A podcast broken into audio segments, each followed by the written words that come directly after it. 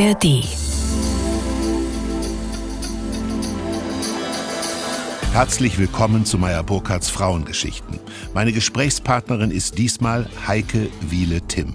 Vor über 30 Jahren gründete sie mit dem Regisseur Peter Timm die Hamburger Produktionsfirma Relevant Film. Unzählige Filme später, es mögen an die 100 sein, kann man von einer großen Erfolgsgeschichte sprechen. Welchem Credo fühlt sich Heike Wiele-Timm verpflichtet? Wie findet sie die Stoffe für ihre Filme und wie gelingt ihr der Balanceakt zwischen künstlerischem Anspruch und kühler Kalkulation? Darüber spreche ich jetzt mit Heike Wiele-Timm. Das Gespräch finden Sie, wie viele andere aus der Reihe Meyer Burkhardts Frauengeschichten, in der ARD Audiothek. Liebe Heike, herzlich willkommen. Vielen Dank, lieber Hubertus. Heike, die häufig gestellte Frage, die äh, an dich adressiert wird und ich will sie dir auch stellen. Was macht eigentlich eine Filmproduzentin? Oje, ich habe gedacht, du stellst mir diese Frage, die wird ja immer wieder gefragt und das ist ja ein, ein sehr komplexes Unterfangen. Eben. Ähm, ich fange mal mit der Liebe zum Geschichtenerzählen an, weil man braucht, um etwas zu produzieren, ja immer auch einen Inhalt. Ja. Und da geht es sozusagen mit den Geschichten los, die man entwickelt. Und ähm, da ich ja eine unabhängige Produzentin bin in dieser Landschaft, suche ich mir die Geschichten, die ich produzieren möchte, sehr genau aus. Unabhängig heißt? Unabhängig heißt, dass ich äh, zu keinem Konzern gehöre, sondern wirklich als ähm, Geschäftsführerin auch Gesellschafterin bin mit allen Anteilen. Unternehmerin. Unternehmerin, richtig freie Unternehmerin. Ähm, ja, und wenn ich also eine schöne Geschichte habe und mich äh, in den Inhalt verliebt habe und äh, dann entwickle ich diese Geschichte und versuche auf dem Fernseh- oder Kinomarkt Partner zu finden. Die Sache kostet ja eine Menge Geld. Film ist teuer. Ich sage immer, ähm, wenn man sich selbst verwirklichen will, sollte man ein Bild malen oder ein Buch schreiben. Äh, wir brauchen richtig viele Menschen beim Film und große Teams. Das alles kostet Geld. Ein Team hat wie viele Personen ungefähr? Roundabout, ich sag mal zwischen ähm, 30 und 45, je nach mhm. ähm, Kinogröße und auch immer, wo man dreht, ja. natürlich, davon abhängig. Ja, und wenn man dann einen Partner gefunden hat, ich sag jetzt mal für den ähm, Zuhörer oder für die Zuhörerin ARD oder ZDF oder ein Streamer oder einen von den privaten Sendern, dann kann man loslegen und fängt an, erstmal einen Drehplan zu machen, sucht äh, Motive, sucht natürlich Schauspieler, ganz, ganz wichtig, weil die transportieren ja die Geschichte und vor allem auch eine ähm, Regie, männlich oder weiblich, um die Geschichte dann auch filmisch zu erzählen. Ich habe sozusagen die Kontrolle für alles. Also einerseits für den wirtschaftlichen Teil, weil es ist ja auch wichtig, mit Filmen Geld zu verdienen. Es ist ja nicht nur eine Selbstverwirklichungsgeschichte. Ähm, und ich habe aber auch die künstlerische Verantwortung am Ende für alles, mhm. weil das Produkt, was ich versprochen habe dem Sender, muss ich auch liefern. Und das muss ja annähernd in die Richtung gehen, die ich versprochen habe und darf nicht sozusagen davon abweichen. Und in diesem ganzen Kontext von diesen vielen Menschen, die ja alle Menschen sind, Bedürfnisse haben, Nöte haben, Sorgen haben, Ängste, wichtiges Stichwort finde ja. ich in unserer Branche. Es geht oft um Angst und um die Überwindung von Angst. Existenzangst würdest du? Nicht Existenzangst, sondern Angst, sich zu zeigen. Mhm. Ähm, als Schauspielerin muss man sich eröffnen. Als Regisseur muss man den Überblick von, dem, von den kleinsten Kapillaren einer Szene bis zum ganz großen Schnitt haben und zum gesamten Film mit Musik und allem drum und dran. Und ähm, das bedeutet, viele Entscheidungen zu treffen und die richtigen Entscheidungen zu treffen. Wir sind ja nicht in der Mathematik, sondern wir sind ja immer noch im Gefühl und im gefühlten richtigen ja. Raum. Das sind nicht so einfache Räume, wie ich finde. Und da entstehen Ängste. Ja. Und die gilt es eben zu überwinden. Und das machen Menschen auf unterschiedliche Art. Das kennt man von sich auch. Äh, die einen brauchen da Hilfsmittel, die anderen äh, laufen und laufen Marathon weiß der Teufel. Ja, genau. Die einen trinken und die anderen machen Sport. Und für all das und in all dem stehe ich sozusagen so ein bisschen, gucke da oben drauf und versuche, äh, das zu führen und zu leiten ähm, mit künstlerischem Anspruch, aber eben auch die wirtschaftliche Seite im Blick habend. Du hast angefangen, ähm, meine Frage zu beantworten mit dem Verweis, dass du gerne Geschichten erzählst. Ja. Nun hat der große leider nach Amerika ausgewanderte deutsche Filmregisseur Billy Wilder ähm, den schönen Satz gesagt, eigentlich gibt es nur zwei unterschiedliche Dramaturgieformate, Who Done It oder Boy Meets Girl. Also wer war der Täter, wer war der, wer hat gemordet hm. und oder ähm, Junge trifft auf Mädchen, also eine Liebesgeschichte. Ja. Hat er recht? Ich würde das erweitern heute. Mhm. Ich glaube, dass ich, ähm, natürlich sind das zwei sehr, sehr beliebte Genre, die, ja, die du gerade beschreibst. Mhm. Ähm, und wir alle wissen, dass wir in einem Land leben, das den Krimi mehr liebt als alles andere. Nicht umsonst haben die vielen, vielen Krimis im Fernsehen ja auch so einen großen Zuspruch. Aber ich glaube, es gibt noch das Drama. Äh, das sollte man nicht vergessen. Mhm. Und es gibt natürlich viele Zwischenformen ähm, äh, und es gibt auch Krimi-Komödien. Mhm ähm, wo es keine Liebesgeschichte gibt. Hast du je darüber nachgedacht, Heike Wiele-Tim, preisgekrönte Filmproduzentin aus Hamburg, ist zu Gast heute bei Meyer Burkhardts Frauengeschichten. Liebe Heike, hast du je darüber nachgedacht, warum die Menschen gerne Krimis gucken? Kein Mensch möchte, dass in der eigenen Familie jemand ermordet wird, aber jeden Sonntagabend oder mitten in der Woche gucke ich genau dem zu. Es wird jemand ermordet alle sind traurig mhm. und wir fragen uns von den 90 Minuten, 70 Minuten, wer war der Täter? Woran mag das liegen? Ich glaube, in einer Gesellschaft wie unserer, die immer komplexer wird und immer weniger überschaubar, mhm. ist so ein Krimi-Format super, weil ähm, da beginnt etwas, da wird etwas ähm, in den Raum gestellt, was erstmal ein Geheimnis birgt und nicht ge und geklärt werden muss. Aber wie wir wissen, am Ende jedes Krimis ist der Sack wieder geschlossen. Das mhm. Problem ist gelöst. Und ähm, man kann sich zufrieden zurücklehnen, während in der Welt die Probleme weiter ungelöst bleiben. Ähm, hat doch dann immerhin das Fernsehformat es geschafft, ja. uns zu befriedigen. Ja. Und ich glaube, dass diese Befriedigung wichtig ist und gut tut, so wie auch in Boy Meets Girl. Hm, da, wenn sie sich dann kriegen, das ist irgendwie schön. Freuen wir uns. Ja, genau. Die Geschichte wird zu Ende erzählt. Ähm, du hast ähm, als junge Frau gearbeitet als Dramaturgin beim Bayerischen Staatsschauspiel in München und warst davor Dramaturgieassistentin an der Freien Volksbühne in Berlin. Wann hat deine Liebe zur Dramaturgie begonnen? Eigentlich sehr früh, eigentlich in der Schule. Ich habe ähm, tatsächlich Geschichten erzählen immer gemocht und habe mich ähm, dafür sehr, sehr begeistern können für Geschichten aller möglichen Art. Und ich erinnere mich sehr, sehr gut, dass ich glaube, in der zwölften Klasse kam ein Dramaturg, ähm, ich komme ja wie du aus Kassel, mhm. kam ein Dramaturg vom Kasseler Staatstheater in die Schule und hat ein bisschen äh, erzählt, was ein Dramaturg eigentlich macht. Und ich dachte, das finde ich spannend. Und habe mich sofort beworben für ein Praktikum. Bin dann auch genommen worden und habe sozusagen meine allerersten ähm, Fühler ausgestreckt äh, am, am Theater in Kassel. Und danach ist die Entscheidung auch gefällt von mir, dass ich nach Berlin gehe und Theaterwissenschaft, mhm. Germanistik und Publizistik studiere und mich mit Dramaturgie und der Art, wie erzählt man eine gute Geschichte auf sehr verschiedene Art und Weise, ähm, ja, und daraus einen Beruf zu machen, fand ich spannend.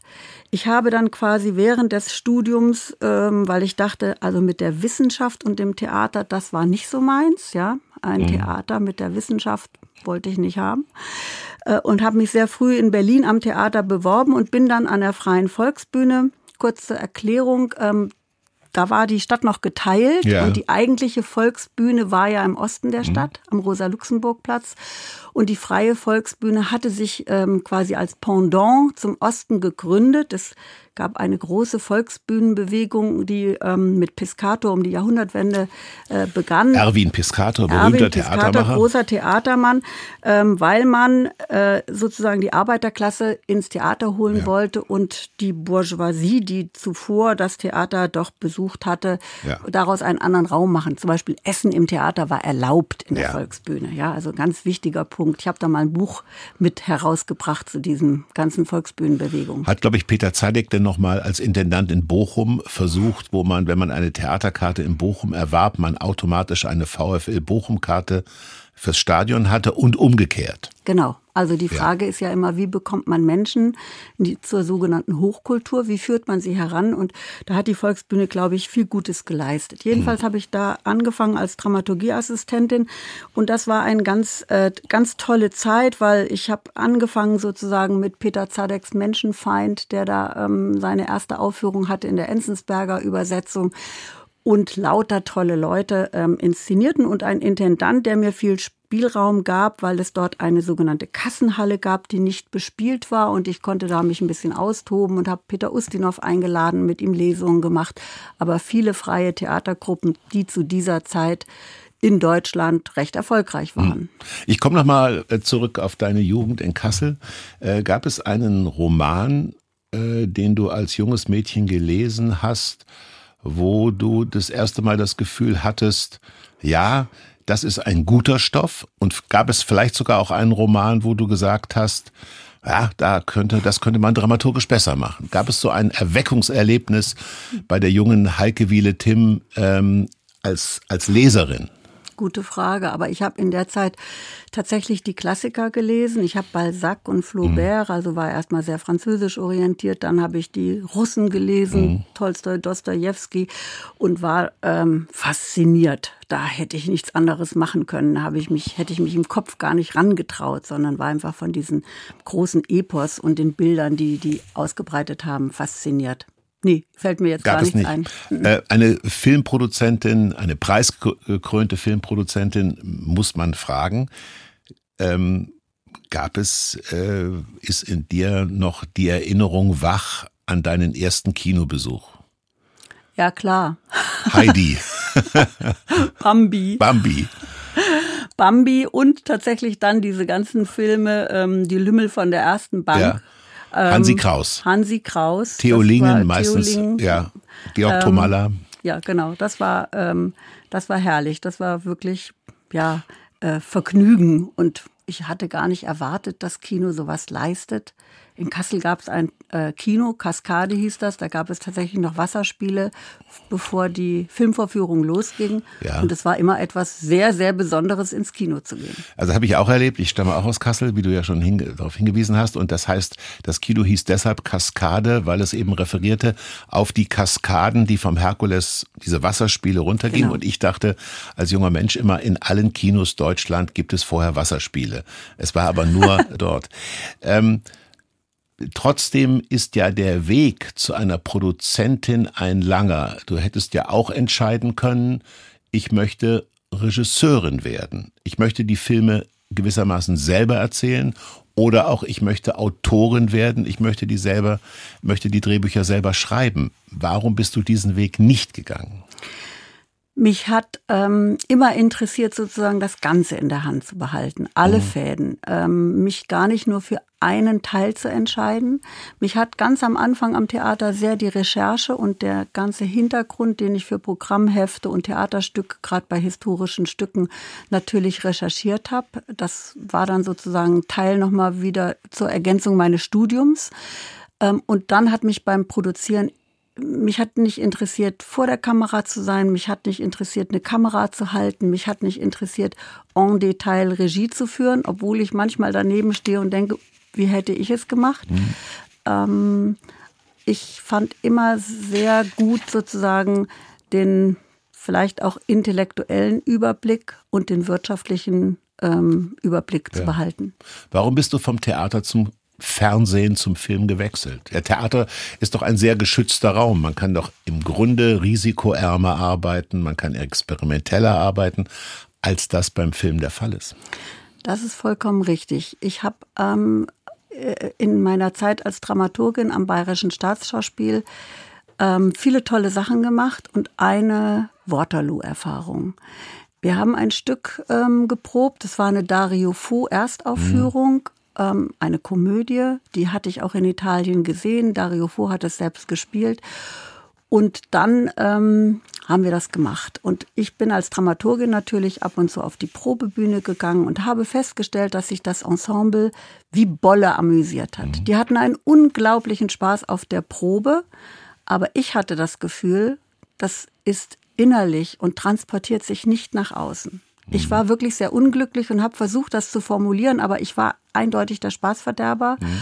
und die Spaßbremse, weil es war doch so toll, was sie taten. Ich konnte mich nicht vermitteln.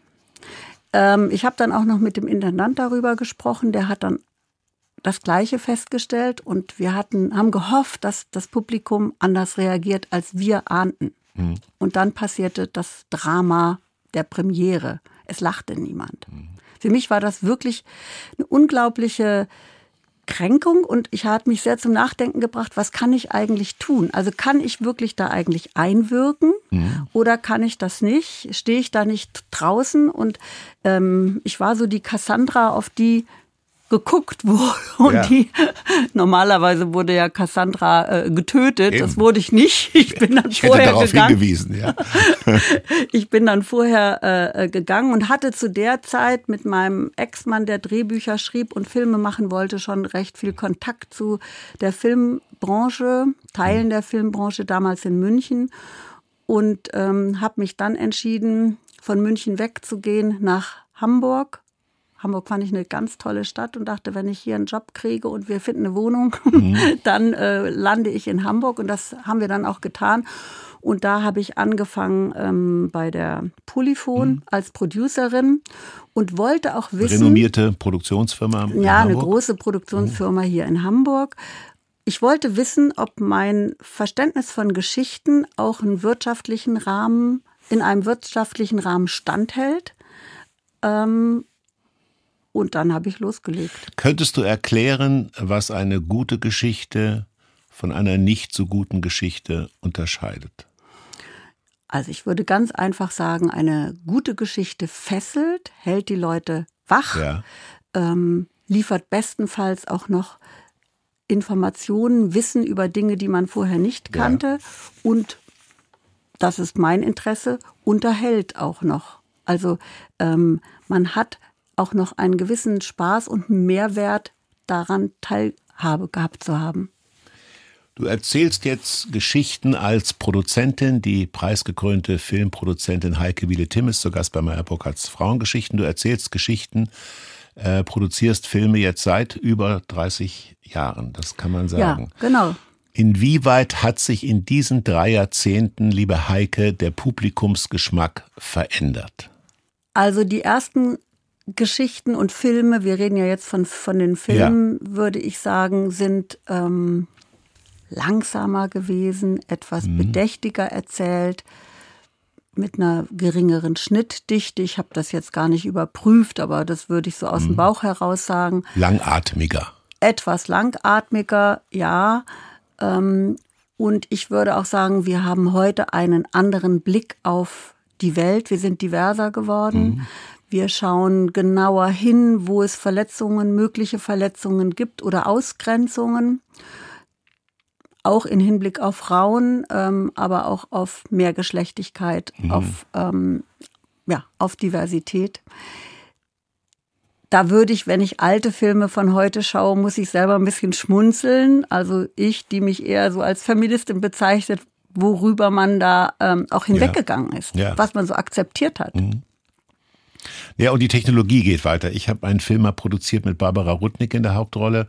Und ähm, äh, dieser Film ist vor einiger Zeit wiederholt worden. Und ein kleines Kind, mit dem ich zufällig diesen Film geguckt habe, ähm, war völlig ratlos, weil Barbara Rudnick geht irgendwann in eine Telefonzelle. Und das kleine Kind, sieben Jahre alt, fragt mich, was macht die Dame in diesem Häuschen? das ist eine schöne Geschichte, ja, natürlich. Also da sind die Filme, die wir vor ja. 30 Jahren gemacht haben, ja. schon historisch. Du hast die Vergangenheit im Blick, du hast die Gegenwart im Blick und du hast auch die Zukunft im Blick, weil du lehrst an der Hamburg Media School.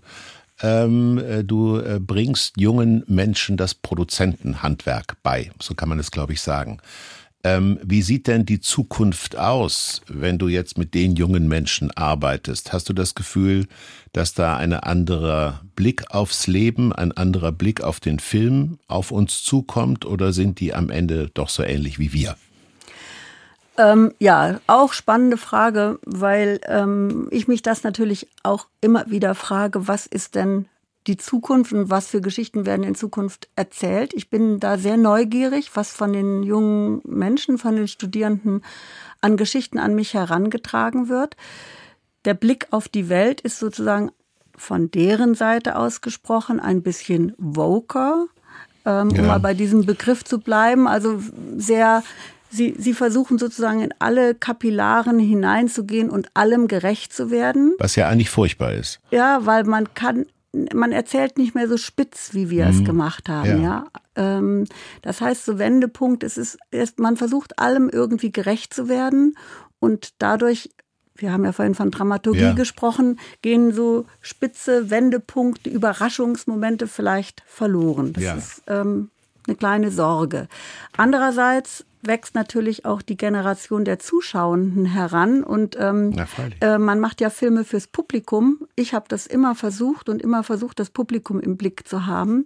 Das ist etwas, was ich versuche, meinen Studierenden auch beizubringen, dass es nicht habe ich vorhin schon mal gesagt, ich wiederhole mich, es nicht um Selbstverwirklichung geht, ja. sondern dass man tatsächlich auch ein Produkt das herstellt. Das kann man gar nicht oft genug sagen. Nee, genau, ja. dass man ein Produkt herstellt, das andere sich anschauen sollen. Ja. Und wenn man abschaltet, weil das zu speziell ist, dann ähm, oder nur eine ganz kleine Zielgruppe im Blick hat, dann ist das Produkt, finde ich, zu teuer. Mhm. Mm, darum geht es oft äh, in den Seminaren. Was will man eigentlich erzählen? Und auch dort geht es sehr oft tatsächlich um Angst. Was will man? Will man sich diesem Fernsehmarkt öffnen? Der wird sich verändern.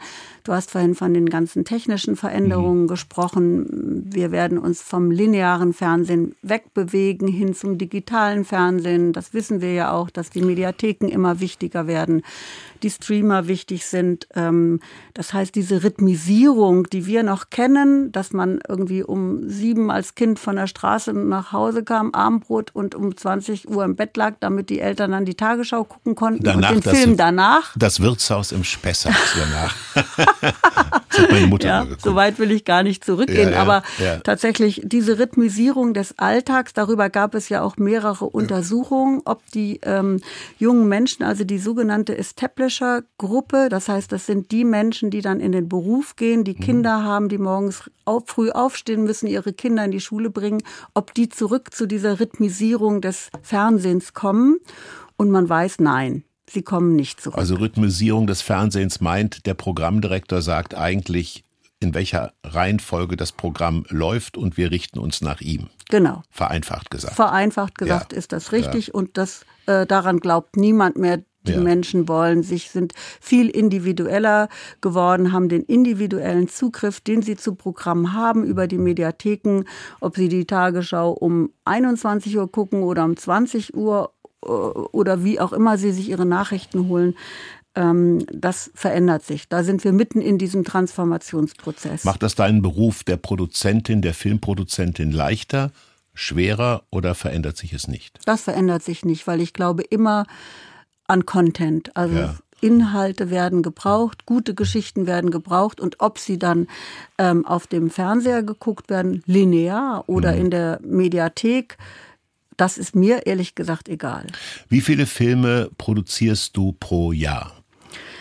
Also man kann sagen, dass ich im Schnitt so drei Filme mit meiner Firma produziert Relevant habe. Film, so Relevant heißt Film heißt meine Firma. Wir sind ja hier in Hamburg und wir sind ein Team von insgesamt sechs Menschen, die sich natürlich immer dann, wenn wir drehen, ähm, wieder aufblähen und viele Menschen ähm, dazu engagieren. Und wenn der Film dann abgedreht ist, dann wird das wieder mhm. weniger.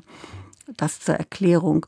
Ähm, in diesem Jahr werden wir fünf Filme produzieren. Das ist natürlich toll, dass wir sehr Zuschlag bekommen haben für wirklich für mich auch sehr wichtige Geschichten. Ähm, und darüber freue ich mich sehr, dass es da eine große Anerkennung offenbar für unsere Arbeit gibt. Aber Heike, Heike Wiele Tim, fünf Filme in einem Jahr für eine kleine Firma mit sechs Festangestellten heißt, dass alle sechs Festangestellte kurz vorm Herzinfarkt sein müssen. Denn das ist ein unglaubliches Quantum an Arbeit. Das stimmt. Ähm, aber wie gesagt, ich habe ein super Team ja. und wir haben natürlich versucht, das so gut ähm, zu entzerren, dass das funktioniert und nicht so mhm. sich häuft und äh, dass auch noch Urlaube möglich sind. Also ich bin zuversichtlich, dass wir das hinkriegen. Die Streaming-Dienste, vor allen Dingen Amazon Prime und Netflix, haben die deine Arbeit, die der Filmproduzentin erleichtert? Jein, weil ich für die Streaming-Dienste, es ist mir nicht gelungen, dort Stoffe unterzubringen. Liegt vielleicht auch an der Macht des Marktes, mhm. ähm, die da anders reagieren. Das heißt, ich bin ähm, meinen äh, Partnerinnen in den öffentlich-rechtlichen Sendern ARD und ZDF treu geblieben und die sind mir auch treu mhm. geblieben. Und ich erfahre jetzt natürlich, dass sehr viele Projekte von den Streamern nicht gemacht werden. Wir haben da ja einen großen Umbruch, da ist mhm. weniger Geld im Markt. Und ähm, die kommen jetzt zurück oder wollen zurückkommen zu den ähm, öffentlich-rechtlichen. Und der Markt ist ja nur der Markt. Also ja. es gibt ja da nicht mehr Sendeplätze plötzlich. Da fühle ich mich eigentlich ganz wohl bei meiner Entscheidung, mit meinen Partnerinnen den Weg weitergegangen zu sein und gar keine Abbiegungen gemacht zu haben. Wirst du des Geschichteerzählens nicht auch manchmal müde? Oder anders gefragt, geht es dir nicht auch manchmal so, dass eine gute Dokumentation stärker sein kann als die beste Fiktion? Ja, manchmal ist das so, aber ja. ich werde tatsächlich nicht müde. Ich möchte ja manchmal weniger machen und dann treffe ich Menschen und die erzählen mir eine Geschichte und ich bin so wahnsinnig verführbar. Bei mir im Büro lachen schon immer alle, ja. weil ich dann wieder ankomme mit ich habe so eine tolle Geschichte gehört, die müssen wir machen. Und ich weiß ja, was das bedeutet, was ich da erstmal für einen Stein ins Rollen bringen muss, damit wir überhaupt sagen können, wir bieten etwas an. Eine Geschichte ist oft immer erstmal nur so ein kleiner Kern. Aber ich bin sehr empfänglich für gute Ideen und merke dann immer, wenn ich abends im Bett liege und die Idee mir weiter im Kopf rumgeistert, ähm, dass ich aufpassen muss, mich nicht zu übernehmen. Also ich muss sozusagen noch mal ein stärkeres Sieb für mich bauen, um äh, da so ein paar Klumpen liegen zu lassen und nicht alles durchkommen zu lassen. Nee, ich bin dafür sehr empfänglich, nach wie vor, wirklich für fiktionale Geschichten. Ähm, ich lese auch gern, das ist schon meine Leidenschaft. Der Hamburger Produzent Markus Trebitsch hatte die Angewohnheit, als er noch aktiv produziert hat, dass er immer auf dem Weg von seinem Haus äh, zu seinem Büro einen Zwischenstopp machte äh, in Barmbek, dem Stadtteil Barmbek, bei einem Zeitungsladen und kaufte sich die Bildzeitung und las die Bildzeitung einmal durch. Und er sagt, ähm, ab und zu kam da eine Geschichte raus, die ihn interessiert hat oder es hat ihn angeregt. Wo holst du deine Geschichten denn her? Also ich glaube, ich bin im Kontakt mit ziemlich vielen Menschen. Ich äh, spreche gern, ich tausche mich gern aus, ich lese. Also es ist sozusagen das Konglomerat von, von ganz vielen Dingen. Ich kann es gar nicht sagen. Die Bildzeitung ist vielleicht auch eine Quelle oder mhm. für mich nicht die Bildzeitung, sondern andere Zeitungen. Hm, sind aber auch Autorinnen, mit denen ich im Gespräch bin und die dann auch natürlich Ideen einbringen. Es sind Redakteurinnen, mit denen ich im Gespräch bin, die mir sagen, sowas wäre gut und dann fange ich an nachzudenken. Es sind ähm, Agentinnen, das heißt, es gibt Buchverlegerinnen, ähm, die Kontakt aufnehmen und sagen, Heike, hier habe ich einen tollen Roman magst du den mal lesen und dann beiß ich an oder nicht. Ja. Du hast vor einiger Zeit einen sehr sehenswerten Film äh, produziert, wo nur zwei Protagonisten äh, eine äh, auftauchen, nämlich Günther Maria Halmer und Senta Berger, was mir wiederum die Möglichkeit gibt, liebes Publikum, meine Damen und Herren, zu sagen, es ist ein Buch erschienen zu Meyer Burkhardts Frauengeschichten, das heißt Zehn Frauen und ein wunderbares, längeres Gespräch mit Senta Berger ist in diesem Buch. Und jetzt zurück zu dem Film. Dieser Film mit Günther Maria Halmer und Senta Berger ähm, ist ein Film, der das Publikum insofern äh, sehr in Anspruch nimmt, weil es ist ein 90 Minuten währender Dialog zwischen einem Ehepaar, das lange verheiratet ist. Ähm, wird so ein Film vom Publikum angenommen oder fehlt da die Geduld des Publikums mittlerweile, weil wir alle zu hektisch sind, zu ungeduldig? Also der Film ist ähm, ganz gut angenommen worden. Mhm. Wir haben 150.000 Zuschauer im Kino. Der Film ist mit nicht sehr großem Geld und ähm, finanziert ja. worden. Das heißt, das ähm, ist ja ein Kammerspiel, wie du gerade ja. sagst. Das spielt fast ausschließlich in einem Haus ähm, der beiden, die, wie ich finde, eine großartige Schauspielkunst zeigen. Ja, absolut. Er ist in der Zielgruppe nicht unbedingt auf ein jüngeres Publikum gerichtet, sondern tatsächlich eher auf ein älteres Publikum. Das hat sich auch äh, in der Kinoauswertung so gezeigt, dass ältere Menschen nicht unbedingt um 20 Uhr ins Kino gehen, sondern eher in eine 16 oder 18 Uhr Vorstellung. Dem haben wir Folge getragen und er ist auf dem Land sehr gut gelaufen und läuft auch äh, in einer kleinen Auswertung noch immer und wird demnächst ja auch im Fernsehen ja. gezeigt. Ja, also es ist ein Film, der mit Fernsehmitteln finanziert wurde. Mich hat interessiert an dieser Geschichte ähm, und der Drehbuchautor Martin Rauhaus, den ich an dieser Stelle unbedingt mal nennen möchte, der hat dafür auch gerade den ähm, in München den Bayerischen Filmpreis für das beste Drehbuch erhalten, weil er, ähm, es gar nicht ein Film ist, nur über alte Menschen und das Sterben, das kommt da drin auch vor. Mhm. Aber es ist ein Film eigentlich, wo es darum geht, was kann man noch auf den letzten Metern machen, leben. Hm. Wie geht das eigentlich, ja. wenn man die Kinder aus dem Haus sind, wenn man nicht mehr arbeitet, hm, wenn man auch nicht mehr so Mitte 60, Ende 60 ist, sondern ein Tick älter. Hm, irgendwann ja. wird in dem Film gesagt, das Alter ist ein Massaker. Aber was für Lebensfreude kann noch entstehen? Wie kann hm. die Kurve noch mal nach oben gehen? Und es ist eigentlich ein Film übers Leben im Alter. Der Film heißt Weißt du noch und sollte er in ihrer äh, Nachbarschaft noch laufen, empfehle ich Ihnen den Film sehr. Ähm, hat eigentlich aus deiner Sicht, liebe Heike, Heike Wiele-Tim, Produzentin, ist zu Gast bei Meyer Burkhardts Frauengeschichten, hat der Film äh, im Kino eigentlich noch eine Chance oder ist das Home Entertainment, ähm, die Streaming-Dienste sind die mittlerweile so stark, dass die Kinos in ihrer viel, in, in ihrer Breite äh, in eine Strukturkrise kommen? Also Kino hat es nicht leicht. Nach mhm. Corona war es wirklich, ähm, da war eine Riesendelle mhm. und es ist nicht einfach gewesen, das wissen wir von Restaurants, von allen Dingen, die in der Öffentlichkeit Klar. stattfinden, die Menschen wieder quasi vom Zuhause, von der Couch nach draußen zu locken. Ja. Und die Streaming-Dienste sind natürlich total verlockend. Man ja. kann sich ähm, rund um die Uhr zu Hause auf dem Sofa ähm, mit Filmen beschäftigen. Ja. Aber Kino ist ja immer noch ein besonderer Ort und es ist in diesem Jahr, das kann ich, ich kann jetzt nicht hundertprozentig die Zahlen der Filmförderungsanstalt, die sind nämlich gerade ähm, zusammengestellt worden, zitieren, aber die Kurve geht wieder nach oben. Wir sind noch nicht genau da wie in Vor-Corona-Zeiten, also 2019 war ein sehr gutes Kinojahr. Aber es gab im letzten Jahr ja zwei Filme, die wirklich die Leute wieder ins Kino geholt haben, nämlich Barbie und Oppenheimer. Mhm. Ähm, das werden viele kennen. Und da ist tatsächlich wieder, die Kinotore waren wieder offen. Ja. Und das ist natürlich eine große Freude. Ähm, Kino bleibt ein besonderer und wie ich finde besonders ja. toller Ort. Ja. Es ist gut, aber auch bei Meyer Burkhardts Frauengeschichten, dass wir immer einen Rod Stewart Song spielen und heute spielen wir einen ganz aktuellen, ganz neuen, der ist noch nicht lange auf dem Markt und der heißt Pennies from Heaven.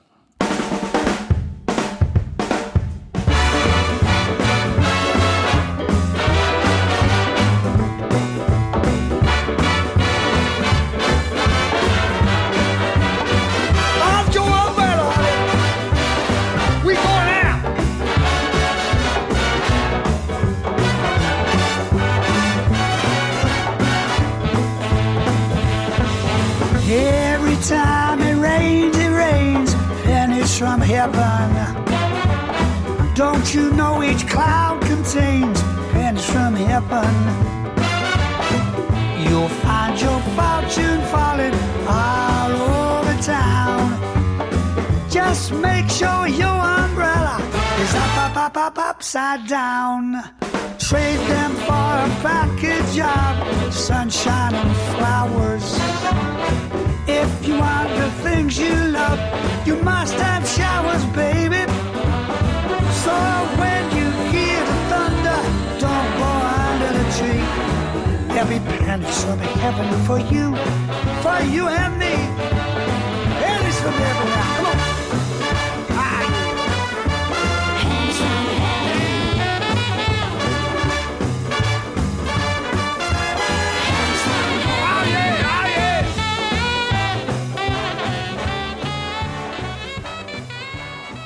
Rod Stewart sang für Sie, meine Damen und Herren, und auch für Heike Wiele Tim, preisgekrönte Filmproduzentin aus Hamburg.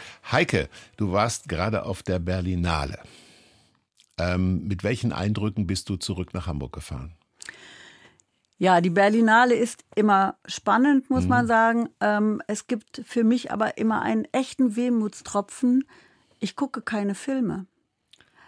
Was eigentlich, der, was eigentlich der Sinn? Was eigentlich der Sinn? Es ist vollkommen absurd, ja, ja ähm, dass man zur Berlinale fährt und, und keine Filme guckt und äh, wahnsinnig viele Termine hat, ja. wahnsinnig viele Empfänge, sehr viele Gespräche, Treffen, weil einfach in Berlin alle da sind, mhm. alle vor Ort. Viele Reisen, die man sonst im Laufe des Jahres unternehmen würde, hat man dort gebündelt in fünf Tagen. Danach äh, kann man eigentlich kaum noch sprechen, weil man so viel gesprochen hat, von möglich morgens bis in die Nacht. Aber ich genieße das immer sehr, weil ähm, es viele Zufallsbegegnungen auch gibt, neben diesen ganzen Verabredungen und ähm, die deutsche Film- und Fernsehbranche da einfach auch vor Ort ist, ja. Das ist sehr schön. Nicht so schön ist, dass man keine Filme guckt. Ich habe einen Film von Matthias Glasner, Sterben. Mhm. Wie gesagt, ich war ähm, nicht im Kino, aber gestern Abend habe ich ihn mir angeguckt. Und wenn schon nicht in der Berlinale, dann schaue ich mir den jetzt zeitnah an und das ist ein großartiger Film. Kommen wir nochmal zur Berlinale zurück. Das ist ja auch ein Trendmesser sozusagen. Ähm, man fährt, glaube ich, als Produzentin wieder weg und sagt, aha, äh, da gibt es Stoffe, die gab es vor fünf oder vor zehn Jahren noch nicht. Äh, es gibt Erzählweisen, die gab es vielleicht vor fünf oder zehn Jahren noch nicht. Bist du mit solchen Gefühlen weggefahren, äh, dass du gedacht hast, aha, interessant, das ist jetzt eine andere Epoche, vor der wir stehen? Ich glaube, es gibt immer den, die Erkenntnis, dass die Berlinale wirklich großes Arthouse-Kino, weltweites Arthouse-Kino zeigt. Und das ist ja eine ähm, Schiene, in der ich mich eigentlich nicht tummele. Mhm. Die ich natürlich sehr respektiere und die mir, wenn ich diese Filme mir angucke, sehr oft Impulse gibt, ähm, mich nicht dümmer macht, mhm. manchmal aber auch langweilt. Mhm. Ähm, und ich setze mich davon ab. Ja. Gar nicht bewusst, sondern ich, mich hat immer eher das Publikum interessiert. Das heißt nicht, dass ich billige Geschichten, die sozusagen dem Publikum hinterherlaufen, gemacht habe, mhm. sondern mich hat immer interessiert, A, ein breites Publikum zu gewinnen, deswegen auch Fernsehen, weil wir im Fernsehen tatsächlich eine größere Reichweite haben. Und mich hat immer interessiert, das Publikum nicht dümmer zu machen. Mhm. Ich möchte auch nicht dümmer werden. Ich ja. bin dankbar, dass ich lernen kann, jeden, jeden Tag. Und das finde ich toll in erzählten Geschichten und vielleicht auch sinnlichen Geschichten über Schauspieler ähm, zu erzählen, manchmal auch noch den Blick nach hinten zu rücken. Ich habe das bei einem Film gemacht, der hieß Aufbruch in die Freiheit. Da ging es um Paragraph 218 1971 spielt der Film, hat auch viele Preise gewonnen, ähm, wo es die Sternaktion, die Alice Schwarzer damals ähm, eingesetzt hat und wir exemplarisch eine Frau in das Zentrum der Geschichte gestellt haben.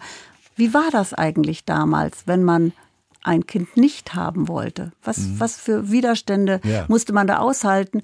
Anna Schutt hat das ganz hervorragend gespielt und sich dem nochmal zu erinnern und wenn man dann sagt, okay, in Polen ist die ähm, Abtreibungsgesetzgebung so restriktiv, dass sie eher die Frauen sterben lassen, als ja. sie zu retten, dann äh, macht so ein Film auch nochmal Sinn. Ja. Ähm, du lebst in Hamburg, äh, du arbeitest in Hamburg, du bist ähm, ein Aushängeschild für Hamburg. Ähm, bist du mit der Entwicklung der Hamburger Medien, der Hamburger Filmpolitik zufrieden im Vergleich beispielsweise zu Nordrhein-Westfalen oder zu, zu Bayern? Also, ähm, Hubertus, du sagst, ich bin ein Aushängeschild für Hamburg. Das würde ich, das sagst du, vielen Dank dafür das wird hier nicht wahrgenommen. Mhm. Es wird hier gar nicht wahrgenommen, ähm, würde ich sagen. Mhm. Ich arbeite ein bisschen unter dem Radar, mhm. nach meinem Gefühl. Mhm.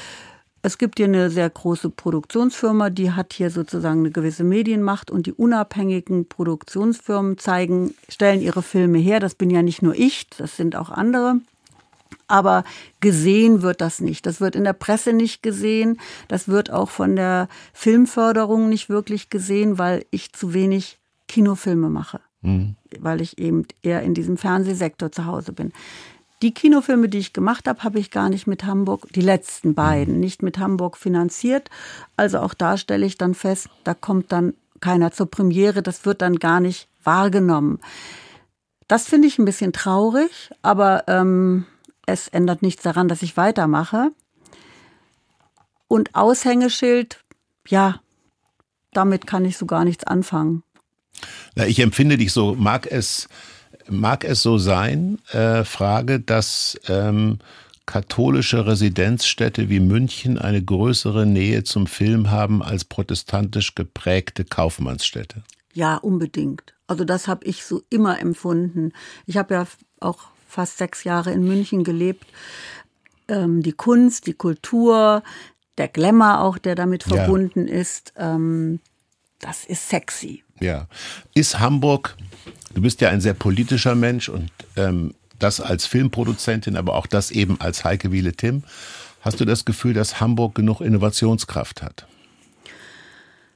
Hamburg hat ja, ähm, wie man hier immer sagt, ich, ich komm, bin ja hier nicht geboren, aber das habe ich sehr schnell gelernt. Mhm. Ähm, drei gute Argumente. Erstens der Hafen, zweitens der Hafen, drittens der Hafen. Mhm. Das ist ja hier der Motor der Wirtschaft und ähm, ich finde, dass der Film, die Kunst, die Kultur unterrepräsentiert ist in der Wahrnehmung. Wir haben Gott sei Dank einen äh, wirklich sehr starken, nicht nur wortstarken, sondern auch, wie ich finde, gewichtigen Menschen, nämlich Herrn Dr. Proster.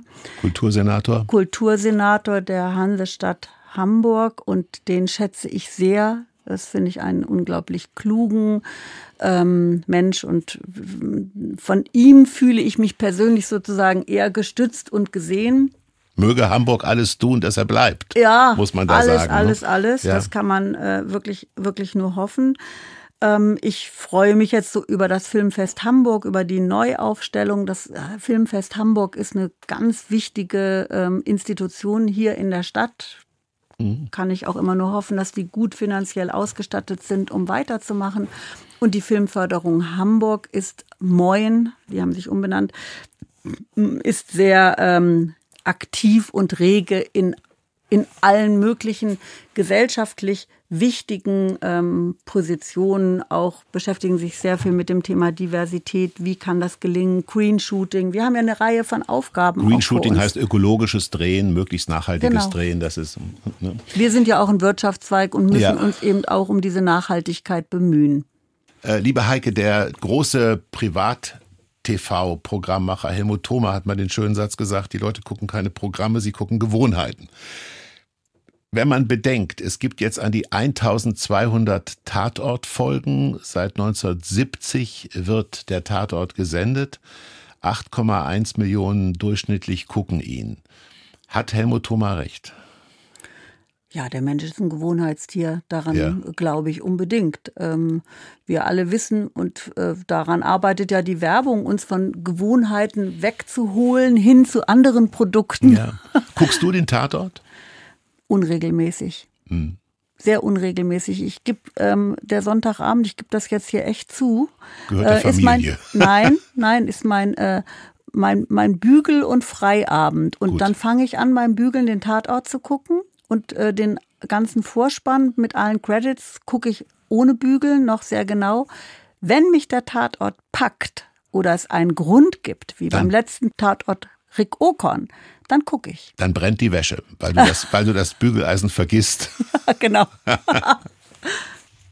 Wenn man eine renommierte Filmproduzentin wie Heike Wiele Tim zu Gast hat, dann möchte man natürlich auch einen Kinotipp haben. Ich selber gehe mal in Vorleistung. Ich war gerade in Perfect Days, Wim Wenders, und war so fasziniert, weil der Film alles anders macht als die Filme, die ich sonst so sehe. Er spielt in Japan, es kommen nur japanische Protagonisten vor, er wird ganz langsam erzählt und der Protagonist ist ein Mann, der Toilettenhäuschen reinigt. Wenn man dir so ein Drehbuch vorgelegt hätte, hättest du das überhaupt ernsthaft erwogen zu verfilmen?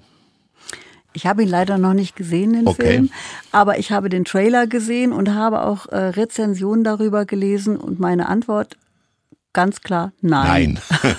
Ich kann Ihnen aber, meine Damen und Herren, diesen Film ans Herz legen. Gibt es Filme, die du ähm, auf der Agenda hast, wo du sagst, äh, am nächsten Wochenende, da muss ich mit meinem Mann reingehen oder alleine? Gibt es das? Ja, also ich äh, freue mich jetzt am Wochenende in den Bob Marley-Film zu gehen. Ja.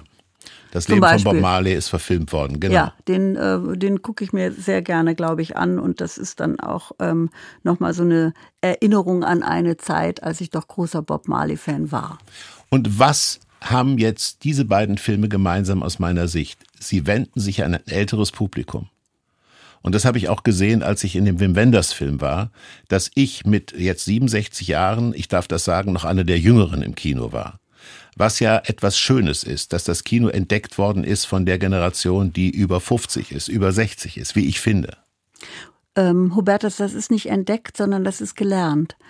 Das ist sozusagen, wir sind die Generation der Kinogänger, die Ja. sind immer schon ins Kino gegangen und gehen auch weiter ins Kino. Es gibt ganz klar dieses sogenannte Best-Ager-Kino. Ja. Ich werde auch immer wieder gefragt, das war ja auch bei Weißt du noch ähm, sozusagen ein ein gutes Omen, weil auch dieser Film zielte auf ein älteres Publikum.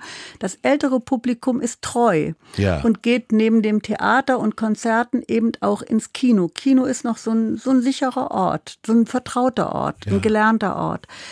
Das jüngere Publikum ins Kino zu kriegen, ist viel, viel schwieriger. Also mit deutschen Filmen. Weil die mit Amerikanern aufwachsen. Die sind mit Amerikanern aufgewachsen, die wollen es schnell, die wollen es bunt, die wollen es laut. Ja. Das ist etwas, was wir jetzt nicht so gut können. Da liegt nicht die Kernkompetenz der deutschen Produzenten, würde ich sagen. Und das ist aber natürlich in all diesen Streaming-Filmen zu haben, für wenig Geld. Und dann kann man sich eine Pizza nach Hause bestellen um, und dann gucken mehrere Leute den Film im Streaming und um, das ist ein billigeres Erlebnis. Also die jungen Leute ins Kino zu kriegen, ist schwierig. Deswegen gibt es viele gute Kinderfilme, wo man sozusagen Früherziehung macht fürs Kino. Das halte ich auch für wichtig, ähm, um die ans Kino als Ort der Begegnung und des gemeinsamen Erlebnisses heranzuführen. Spielt das Kino, du bist auch Mutter, ich bin Vater, spielt das Kino eigentlich auch noch eine Rolle aus deiner Sicht für erste pubertäre Annäherungen zwischen Menschen, die sich näher kommen wollen? Also es gab ja viele Songs so in der Sitting in Ja. the Back Row und so was. Spielt das noch eine Rolle? Ich wüsste es gar nicht zu beantworten. Also äh, nein, kann ich dir nicht, kann ich nicht sagen, ob es heute andere Orte gibt, aber ähm, für uns war das wichtig damals. Wird der Film internationaler, der deutsche Film?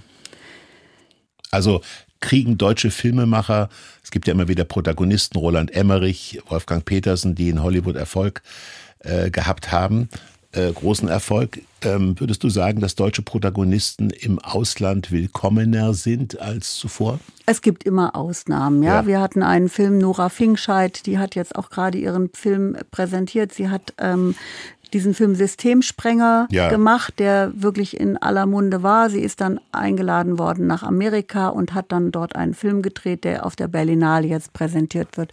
Mir fällt Maria Schrader ein, die diesen MeToo-Film She Said gemacht hat. Ähm, eine tolle Regisseurin, auch äh, unorthodox verfilmt hat. Ja, aber das ist nicht die breite Masse. Ich glaube, Veronika Ferres hat auch etwas im Ausland gedreht. Die Frauen sind ohnehin im Kommen, wie du siehst. Ich habe jetzt gerade nur Frauen zitiert, Ja. ja. ganz interessant. Aber dass der Film jetzt wirklich auf dem internationalen Markt reüssiert, im Westen ist nichts Neues, war ja ein Überraschungserfolg. Auch in Amerika. Also ich hätte das jetzt gar nicht unbedingt gedacht, dass Zumal er schon mal Film- verfilmt worden ist. die zweite Verfilmung. zweite Verfilmung. Sehr gut und Ja. wirklich to toll gemacht von Ed Berger. Mhm. Ich glaube, er ist auch jemand, der auf dem Sprung ist. Mhm. Aber ganz viele wollen das ja gar nicht. Schauspieler, die das Problem der Sprache haben und dann immer nur Nebenrollen besetzt werden. Till Schweiger hat das ja auch erfahren.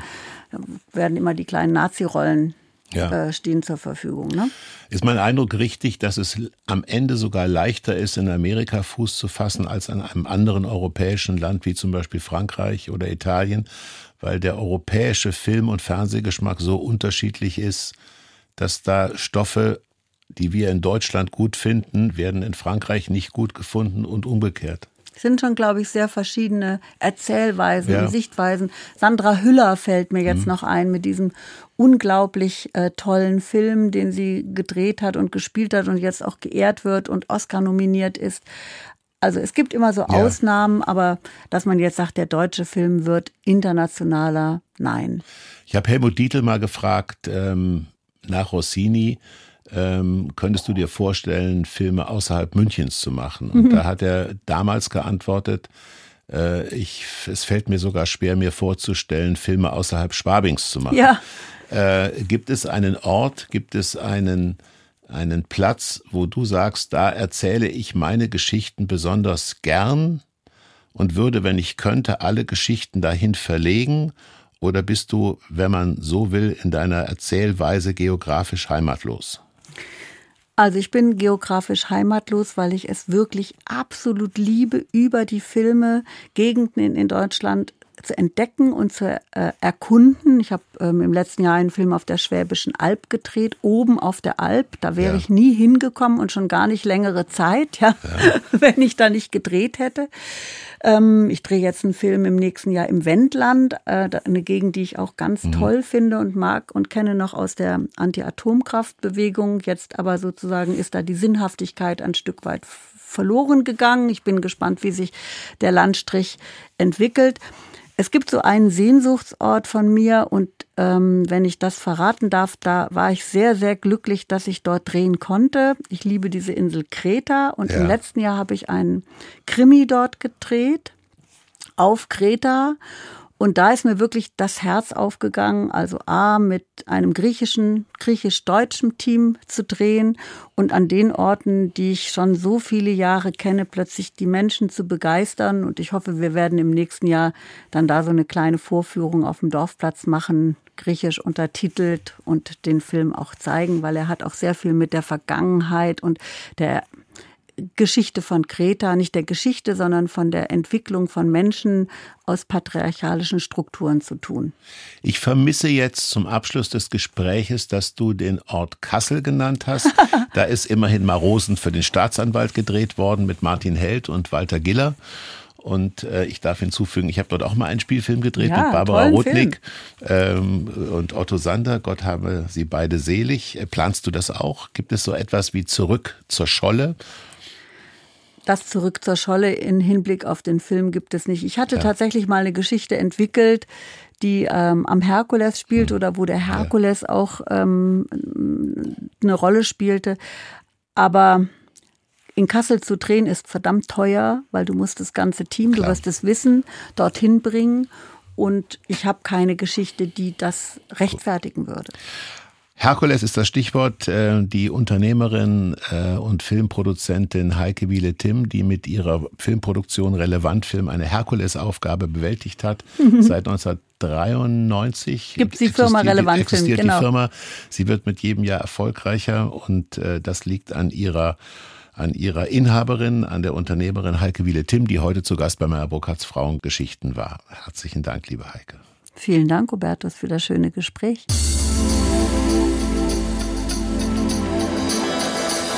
Meyer Burkhardts Frauengeschichten, ein Podcast von NDR Info.